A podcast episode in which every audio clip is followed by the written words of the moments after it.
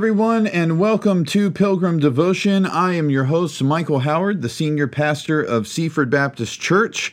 And this podcast is for those inside and outside of Seaford Baptist Church, anybody who is living the pilgrim life representing the kingdom of God in the kingdom of man.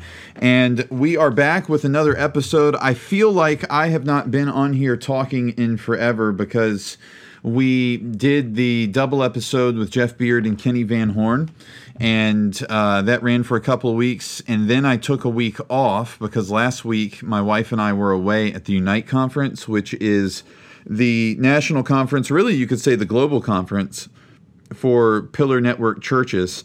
And uh, we are a Pillar Network church. We joined the Pillar Network of Baptist churches back in August of this year.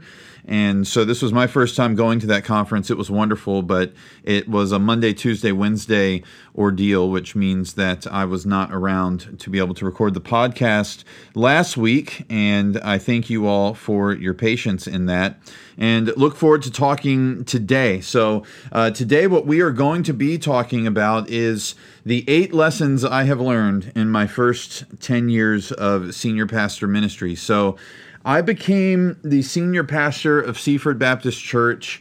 I believe the date was September 27th, 2013. So it's been just over 10 years since I sat down in the quote unquote lead saddle. And uh, I was here for two years before that. I came here in October of 2011. So I'm approaching my 12 year anniversary altogether. But I have been the senior pastor here for 10 years.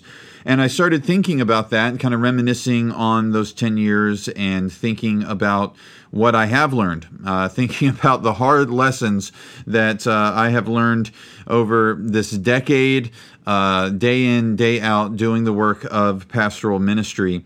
And the list here that I have that I want to talk through today on the episode really, it's not exhaustive. I wouldn't say it's exhaustive. Um, I didn't sit down and and you know spend time making sure that uh, that I had every lesson that I've learned written down and I've tailored it to say it exactly how I want to say it. That's the sort of thing you're going to do if you want to write a book. I'm not writing a book. I'm recording a 35 minute podcast today. Uh, so I, I just wrote down eight things and it wasn't willy nilly. I mean, these are eight things I've kind of thought of throughout the last week, and uh, I have had them kind of marinating in my head and figuring out if these uh, exactly what lessons I wanted to talk about on the podcast, and I really wanted to add two more because ten lessons in my 10 first year, ten lessons in my first ten years that sounds like a book, right? That sounds a whole lot more catchy and a lot more exciting. That is a lot more snazzy on the Spotify title than the eight lessons I've learned in my first 10 years. But eight's what I came up with. Like I said, it's not an exhaustive list. Uh, it, it's not, here's everything I want to say to you about my first 10 years at Seaford. No, not at all. It's just eight things that if I could pinpoint, if I was sitting down with somebody at lunch and they said, hey, what what have you learned in your first decade that that I should heed in my pastoral ministry? If I was sitting down with a man that's younger than me, who's just starting out, you know, some uh, someone who's 29 years old, who's about to take a, a, church for the first time, just as I was 10 years ago uh, as a senior pastor. What would I say to them? Well, this is probably what I would say to them. I think that these are the eight things that I would get to in that conversation, one way or another. So I just want to work through them. Here we go. Number one and these really are not in any particular order except this one. Like this one is definitely top of the list. Number one, most important. And, and by the way, some of these, if, if you're listening, you're like, well, I'm not a pastor. Is this going to be a good episode for me? Just listen. I think there's some things that for you as a Christian you can glean. If I am your pastor, it's going to help me, uh, help you to understand me better. If I'm not your pastor, you're going to understand your own pastor better, probably after listening to this and how to pray for him better. And then if you're in any level of leadership, some of these things are just general principles you can apply. So, number one, though, and this is really for every Christian, but certainly for pastors, get up early and spend time with God every day, or you are asking for major trouble. Okay? Get up early, spend time with God every day, or you are asking for major trouble. This is something every believer needs to do. Every believer should be going out of their way. It, it, should be a priority to get up early and spend time with God every single day. Uh, I recently saw that John Piper tweeted that Satan spends every hour of the week, however many hours are in a week. I'm not going to sit here and do the math, but every hour of the week, okay? Let's just take it down to the day. All 24 hours of the day, Satan spends trying to deceive you. He spends 24 hours a day wanting to lie to you, deceive you, destroy you, uh, murder you, uh, lie to you, all of those things, right? This is who he is. He is a thief, and he has come to steal and to kill and to destroy. And he spends all of his time wanting to do that in your life.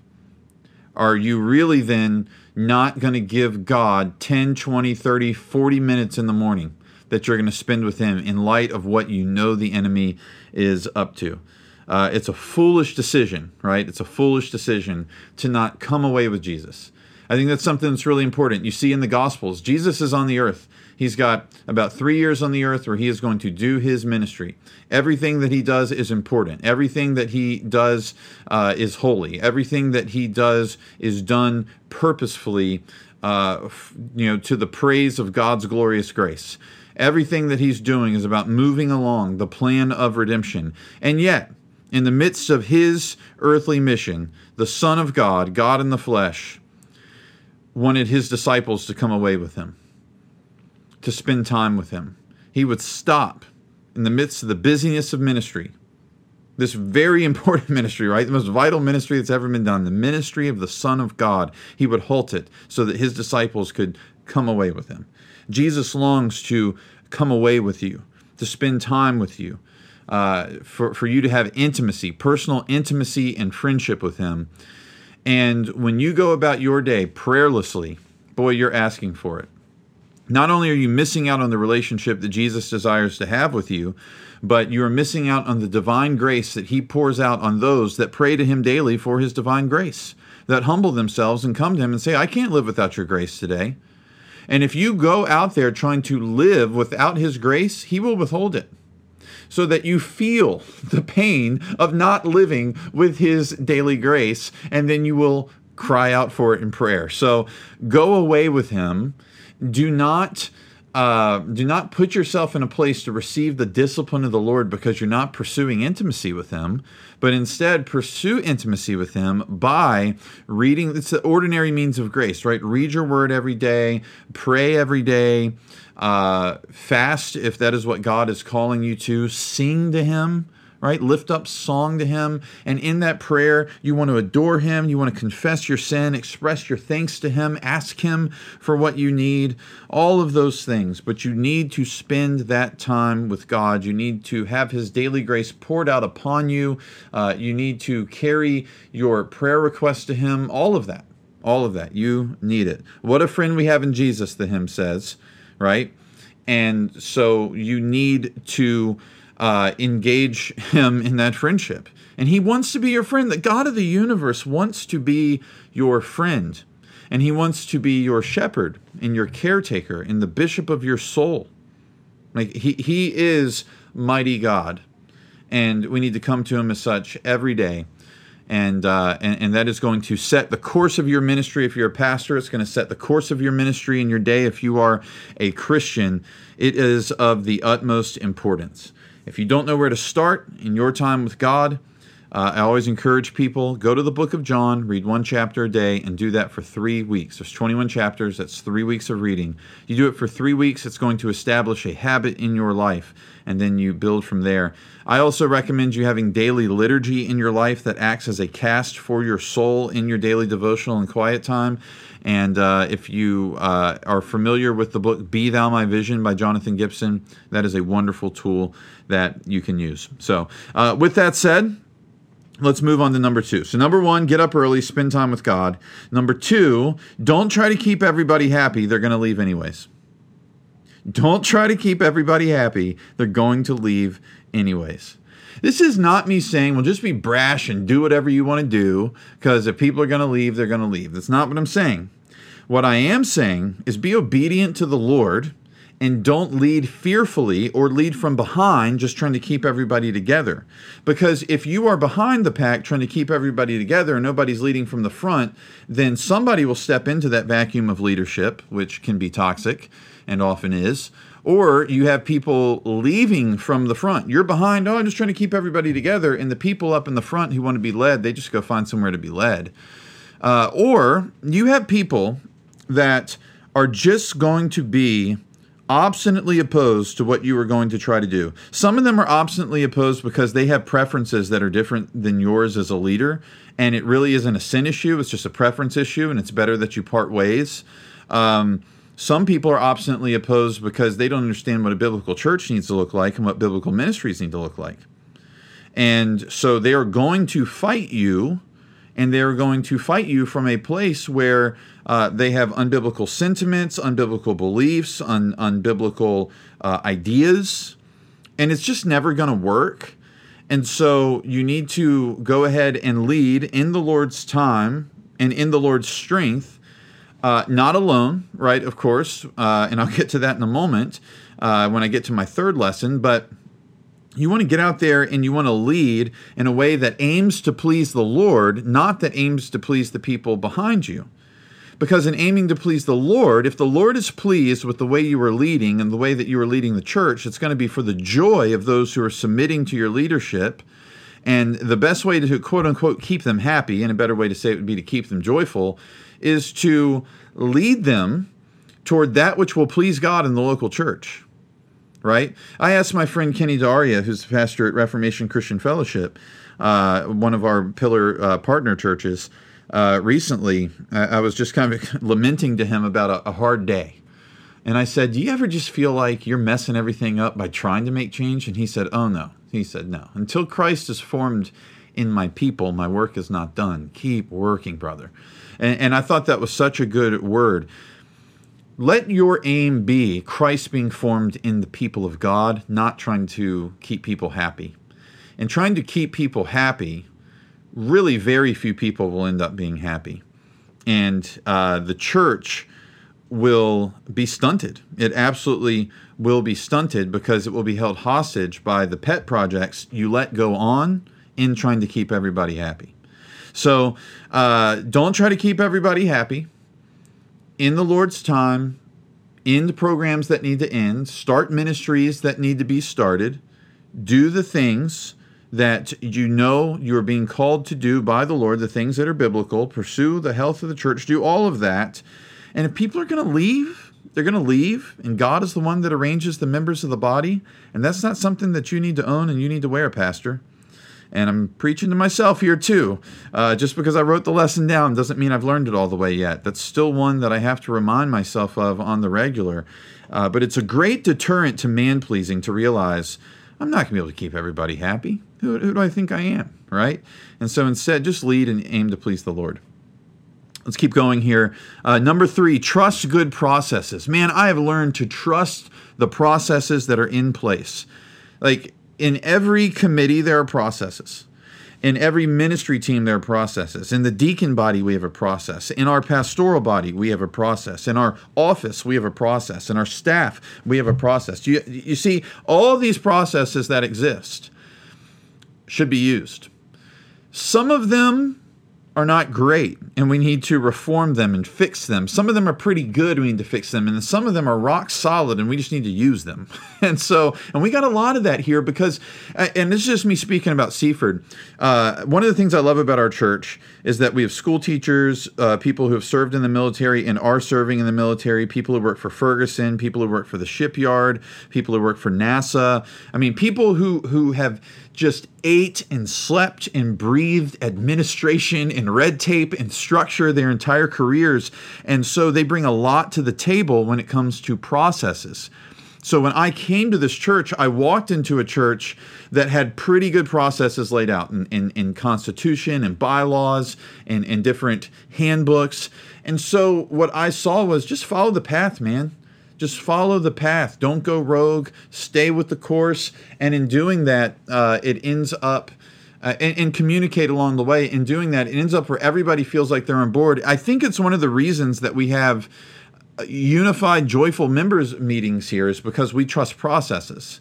If you trust processes, once you get to the members meeting, you don't have to worry uh, so much about, you know, is there going to be a big explosion because the process has taken care of a lot of that. So trust the processes that are in place, even if they require patience from you, even if it means things are going to get done slower and it's going to take longer. They'll get done the right way and with less heartburn. Number four, confront sin when you see it. Confront sin when you see it. Kind of going back up to the second lesson that I had don't try to keep everybody happy, they'll leave anyhow. One of the reasons pastors don't confront sin is because they don't want to offend people and they love people and it's hard to do it because it's hard to sit down with a brother or sister and get into the grid of their life and say things aren't okay. Right? That's that's really really difficult to do as a pastor. I remember hearing Tim Keller say that when you confront sin, you need to do it like a surgeon. Like you got to have steady hands but gentle hands. And you don't want to be domineering but you also do not want to be uh, backing off and backing down and compromising the truth. So you got to have steady but gentle hands. And that surgical work is hard. If it wasn't hard, everybody would be a surgeon, right? But it's hard. It's hard to to uh, sit down with somebody and, and you, you almost feel like MacGyver trying not to cut the wrong wire and just trying to make sure that you're caring for their soul in all uh, of, of the right ways, right? You want to get the sin out of their life, but you want to get the sin out of their life in a way where they're going to be encouraged, built up, and maturing in Christ, right? Because the end goal is redemption. It's not punitive when you're sitting down and you're having those conversations. So it's hard, but you got to do it. You got to do it because if you don't, it festers.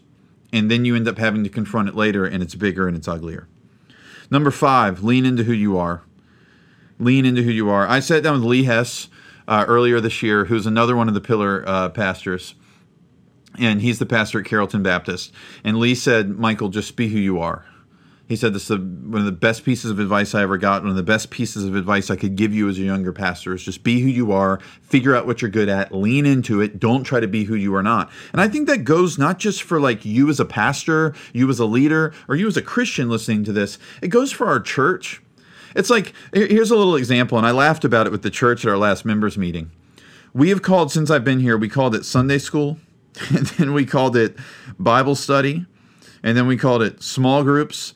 And then I stood back up recently and I said, Church, we're a Sunday school church. It's Sunday school. It's not going to be called anything else. Sunday school. And everybody cheered and was like, yeah, Sunday school, because we all know that's who we are. So let's lean into it and let's be better at it, right? If we know that's who we are, let's lean into it and let's get real good at it. And, and let's just own it. We're a Sunday school church. Let's own it. Let's go all in. It's the same thing with midweek. When I first came here, I don't mind telling you, like, if you talk to me in private conversation, you heard me say things like, oh man, if we didn't have midweek, we could have small groups. And well, why'd you want to do that? Well, I could sit here and I could talk about the advantages of small groups. I could also sit here and talk about the advantages of midweek. But if I'm being honest with you, as a young pastor, I wanted an ideal. I looked at other churches that I deemed to be successful. They had small groups. Like, well, we need small groups. That's not really who we are as a church. It's not our culture. And midweek's really important to us. And as people get connected here, they come to midweek, they get that cookout sort of feel. And uh, we say midweek's the gateway to community, Sunday school's the gateway to discipleship. It's the gateway to community. They come, they get that community, they love it. And it is such an important time the meal time, the teaching, like everything that happens with midweek is it's ingrained into who we are as Seaford Baptist Church. Why run from that? Let's lean into it, let's be good at it, and let's invite people into it, you know? So, that's something that I, I have learned. Um, figure out who you are as a church, lean into those things, and then figure out who you want to be, and then catch that up to the things that you are good at and that you are growing in. So, um, number six, it takes a skilled preacher to wade into cultural issues. And the last, well, actually, the next couple, these have to do with the pulpit, and then the last one is more about friendship. But number six, it takes a skilled preacher to wade into cultural issues. I can't tell you. So, like, if you ask me, like, is there any moments in your ministry here that keep you up at night where you're just like, oh, I really wish that hadn't happened?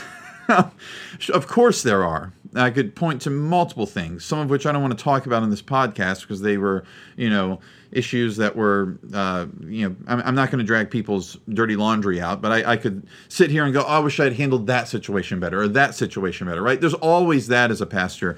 But boy, sometimes I look back at the pulpit in my first, I don't know, six, seven years here, six, seven, eight years here, and I go, every time that I tried to deal with a cultural issue, I was really, really uh, clunky with it because it does take some seasoning and some skill to be able to talk about those issues in a nuanced way, tied to the text, where you are applying the Word of God to whatever the cultural issue is in a way that's going to be beneficial for the church members. So, what I started doing is really reserving some of that for private conversation, reserving some of that for Bible studies in, in, smaller group settings and really started to not talk about those things as much in the pulpit unless I felt like I just had to because I didn't want to be clunky. I almost put myself in, in time out and I was like, I'm not going to do this. Now, I, I'm recording this on, on October 10th. We're going to publish it on October 11th. And we are just a couple weeks away from starting a new sermon series here on October 29th uh, that is about the role of government in the lives of Christians and the role of government in the life the life of humanity and the church's relationship to government and what do we do with kind of this two kingdoms mentality of the kingdom of God and the kingdom of man? We're going to go into all that. We're going to be spending time in all that. Am I going to be touching cultural issues? Well, of course I am. Of course I am. So that doesn't mean I think I figured it all out and I'm ready, but I do I do want to go ahead and take the challenge to have a sermon series that's going to stretch me in that way because I, I will say that over the last few years, I've tried to really listen to brothers outside the church and my brothers inside the church who I think uh, are really level headed in talking about and dealing with current events. And tried to just kind of glean wisdom from these men, and hopefully I can use that in the pulpit. I don't think every time I've talked about current events it's been a failure, but I just have too many times where I looked back and I was like, you know, the ball popped out and hit the ground there, and we had to dive on the ground, and there was a there was a scrum to get it back. You know what I mean? So maybe I should just hold on to the ball. Uh, maybe I should not try to run through the A gap as much if I'm going to keep using a football metaphor there. But it takes a skilled preacher to wade into cultural issues, and you got to make sure that you're going to do it in a way that's going to be beneficial to the body. Uh, keep going, number seven, and this has to do with the pulpit as well. The discipleship of the pulpit is powerful. The discipleship of the pulpit is powerful. If you ask me, what has been the greatest agent of change at Seaford Baptist Church in your 12 years here? Because a lot's changed here. A lot's changed in 12 years, for better or for worse. A lot has changed. What's been the greatest helper to positive change in the church? I would say the pulpit. It's the pulpit more than personal conversation, more than things I say in meetings and teaching I do in meetings, more than what I do in Sunday school classes, more than what I do in members' meetings. Um, it's the pulpit. It's Sunday morning, it's Wednesday night preaching. I'm preaching a little less on Wednesdays than I was because part of your, your pastor getting older is that he can't preach quite as much as he did when he was younger. Uh, so I can't do the two sermons a week every week the way I was for so long, and I've, I've scaled it back to where I'm only preaching twice a month on Wednesdays and uh, typically three to four times a month on Sundays. It's still quite a bit of preaching, uh, but but man, I don't regret those years of doing the double duty because and and, and I, I did a little bit of it was was prideful youthfulness in the sense that you're you're like oh, I'm to be like John Calvin. I'll preach four times a week. you know, uh, well you're not John Calvin, sir, and uh, you're not going to preach four times a week. You're not even going to preach two times a week. Uh, you're not to do that, but for so long, that's been my experience. There's other brothers built in different ways, but I don't regret that time, even if uh, I went about some of that maybe a bit with with with the not the the wrong motives, but wanting to wear kind of that badge of honor. Yeah, I do two sermons a week. You know that that there was some of that in me, right? I don't mind confessing that. Whatever the motivation was, I'm happy that it happened because in all of that preaching, what I got to do was vision cast. And what I got to do, which I know is like a TED Talk sort of term, but you know what I mean, right? Is, is to put out there here's who we want to be. Here's who we are. Here's who we want to be. Here's who we've been. Here's where we want to go. Um, I mean, I, I, I just think that from ecclesiology and what we do in the church, to theology and who God is, to um, eschatology and what's going to happen when the Lord returns, soteriology and how God saves, uh, all the way down to uh, the, the the attitude that we have about missions. The pulpit has been the driving force behind so much. You cannot underestimate the power of the preached word of God in the pulpit coming from the pastor of the local church. You can't. And I don't say that because I'm a pastor and I want those listening to listen to me and listen to their pastors every week and just submit to that pastoral authority. I'm saying that because me, I have realized that. I, have a pastor, have realized that. As I have been preaching, I have realized, oh my goodness, look at what the preaching of the word does for the church. And I just sat here and talked to you about how at times I could go back and question my motivations for how much I was preaching. And I just sit here and talk to you about how at times I was clunky in dealing with cultural issues. So I haven't been a perfect pastoral preacher to this church over the last 10 years? Far from it. There's been a couple times I've had to get up in a pulpit and apologize for something I said the last Sunday because it was errant. And I realized that I missed the mark. So, in light of that, I no, I haven't been perfect. What I'm talking about here is nothing to do with Michael as a preacher. I'm talking about the word of God in the pulpit. Because if something happened to me tomorrow and I was no longer the one standing in the pulpit at 1311 Seaford Road doing the bulk of the preaching work, somebody else is going to step in that role, and the Word of God is going to be just as powerful going forth um, because the Word of God transforms the people of God. So I have just come to believe in the power of the Word in the pulpit more than ever through the preaching of the Word in the pulpit. I've seen it, I've lived it, and I love it. And um, I, I commend that to any preacher out there, especially a young preacher. Don't underestimate your pulpit. Don't underestimate what you're going to do in that pulpit. And yeah, I, am still learning that every week. Let's keep going here. Last but not least, you need strong friendships inside and outside the church. You do. I sat at the SBCV conference last year, and if you have been around the Southern Baptist Conservatives of Virginia, you know that their tagline is You are not alone. You are not alone. And of course, we're not alone because we have the Lord Jesus Christ with us, but I think that their big emphasis is you're not alone because you have all these other churches that are with you. And I sat there at the second night of the conference. Um, and I'll tell you, I was looking at the, the, the phrase that was on the screen. H.B. Charles was preaching down in the pulpit. Uh, wonderful, wonderful, wonderful expositor who we were blessed to have there. So he's up preaching in the pulpit, and I'm just kind of looking at the screen. There wasn't any sermon text on the screen, it was just the SBCV logo, the motto, You Are Not Alone.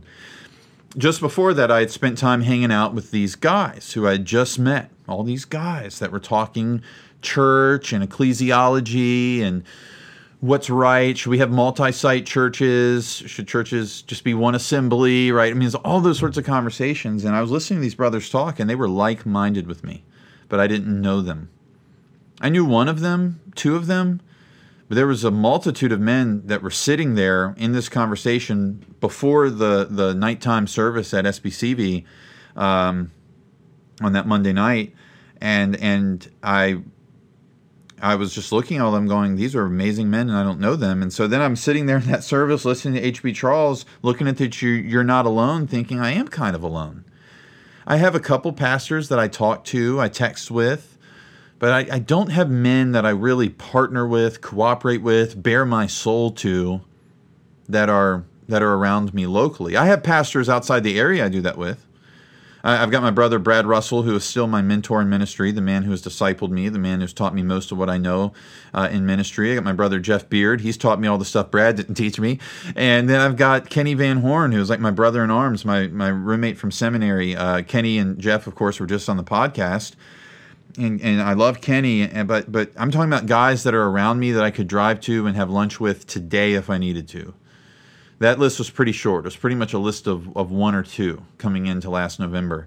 And I just decided I've got to get in with these guys. I've got to know these men. I started going to the Pillar Network lunches, and, and one thing led to another. And our church, of course, joined the Pillar Network. And now you've heard me on this podcast talk about Lee Hess. You've heard me talk about Kenny D'Aria And the way that I feel about those brothers, I feel the same way about Hobson at uh, Poquoson and Nathan at Fox Hill Road and Ryan Bryce at um, at uh, River Baptist Church and, and Peter Hess at Christ Fellowship.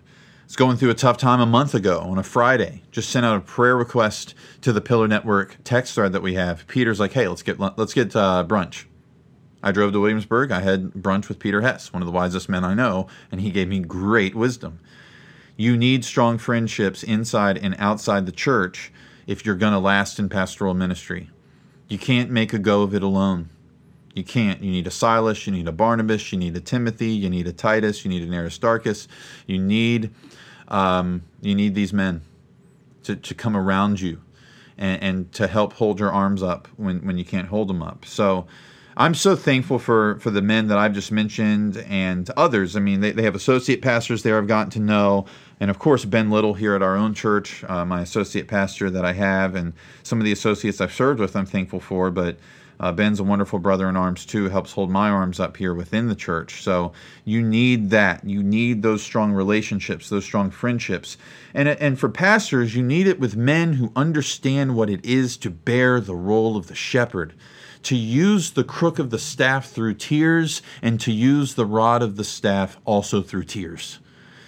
They, they, they need to understand that. They need to understand what it's like to have the sheep bite you when you're just trying to do good for them. They need to understand what it's like to have a sheep that you love see their coat be sullied by the mud of the pen when they roll around in sin and you have to come and get them out, right? So you need a man who understands, a man who smells like sheep. And when you get those friends, oh, I, I just can't tell you what these brothers in the Pillar Network mean to me, what Pastor Ben means to me, what Doug Eccles, Bethel Baptist, means to me, as well as uh, Keith McMinn over there, Jake Barnett over there.